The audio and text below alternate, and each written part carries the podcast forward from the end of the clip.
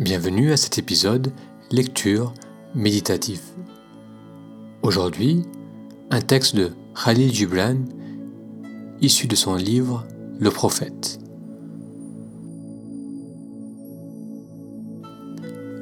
Puis un ermite qui ne visitait la cité qu'une fois l'an s'approcha de la foule et dit Parle-nous du plaisir. Et il répondit Le plaisir est un champ de liberté mais il n'est pas la liberté. Il est le bourgeon de vos désirs, mais il n'en est pas le fruit. Il est l'appel de la vallée vers le sommet, mais il n'est ni Géhenne ni Éden. Il est celui qui brise sa cage et prend son envol, mais il n'est pas le dôme du ciel. En vérité, le plaisir est un champ de liberté. Ô combien je désirerais vous voir le chanter de plein cœur. Mais je ne souhaiterais point que vous y perdiez votre cœur. Parmi vos jeunes, certains recherchent le plaisir comme s'il était tout dans la vie, et ils sont jugés et corrigés. Plutôt que de leur faire grief et honte, je les laisserai poursuivre leur quête. Car ils trouveront le plaisir, mais sauront qu'il n'est point seul. Sept sont ses sœurs, et la moindre d'entre elles est plus belle que le plaisir. N'avez-vous pas entendu parler de cet homme qui, creusant la terre à la recherche de racines, découvrit un trésor? Parmi vos anciens, certains se remémorent leur plaisir avec regret, comme si c'était des erreurs commises en état d'ivresse. Mais le regret ne punit pas l'esprit, il l'assombrit. Il ouvrait son souvenir avec gratitude, comme il le ferait pour une moisson d'été et s'ils sont apaisés dans leur remords, laissez-leur ce réconfort. Et il en est parmi vous qui ne sont ni jeunes pour la recherche, ni vieux pour la souvenance. Ne voulant ni quérir ni se souvenir, ils fuient tout plaisir par crainte de négliger l'esprit ou de l'offenser.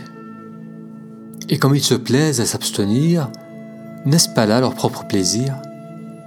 Ainsi trouveront-ils eux aussi un trésor alors qu'ils déterrent des racines avec leurs mains frémissantes. Mais dites-moi, qui peut l'offenser l'esprit? Le rossignol viole-t-il la sérénité de la nuit?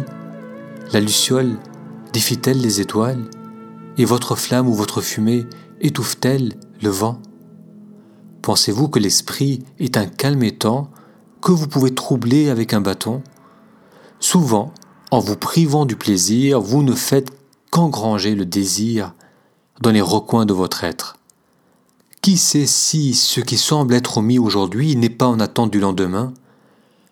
Votre corps connaît bien le legs de son passé et la légitimité de ses droits et jamais n'acceptera d'être frustré.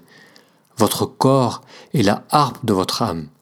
Il vous appartient d'en tirer des notes dissonantes ou une douce mélodie.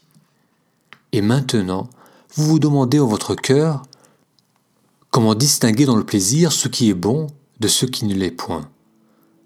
Allez donc apprendre dans vos champs et vos jardins ce qu'est le plaisir de l'abeille qui butine le miel de la fleur, mais aussi le plaisir de la fleur qui offre son nectar à l'abeille.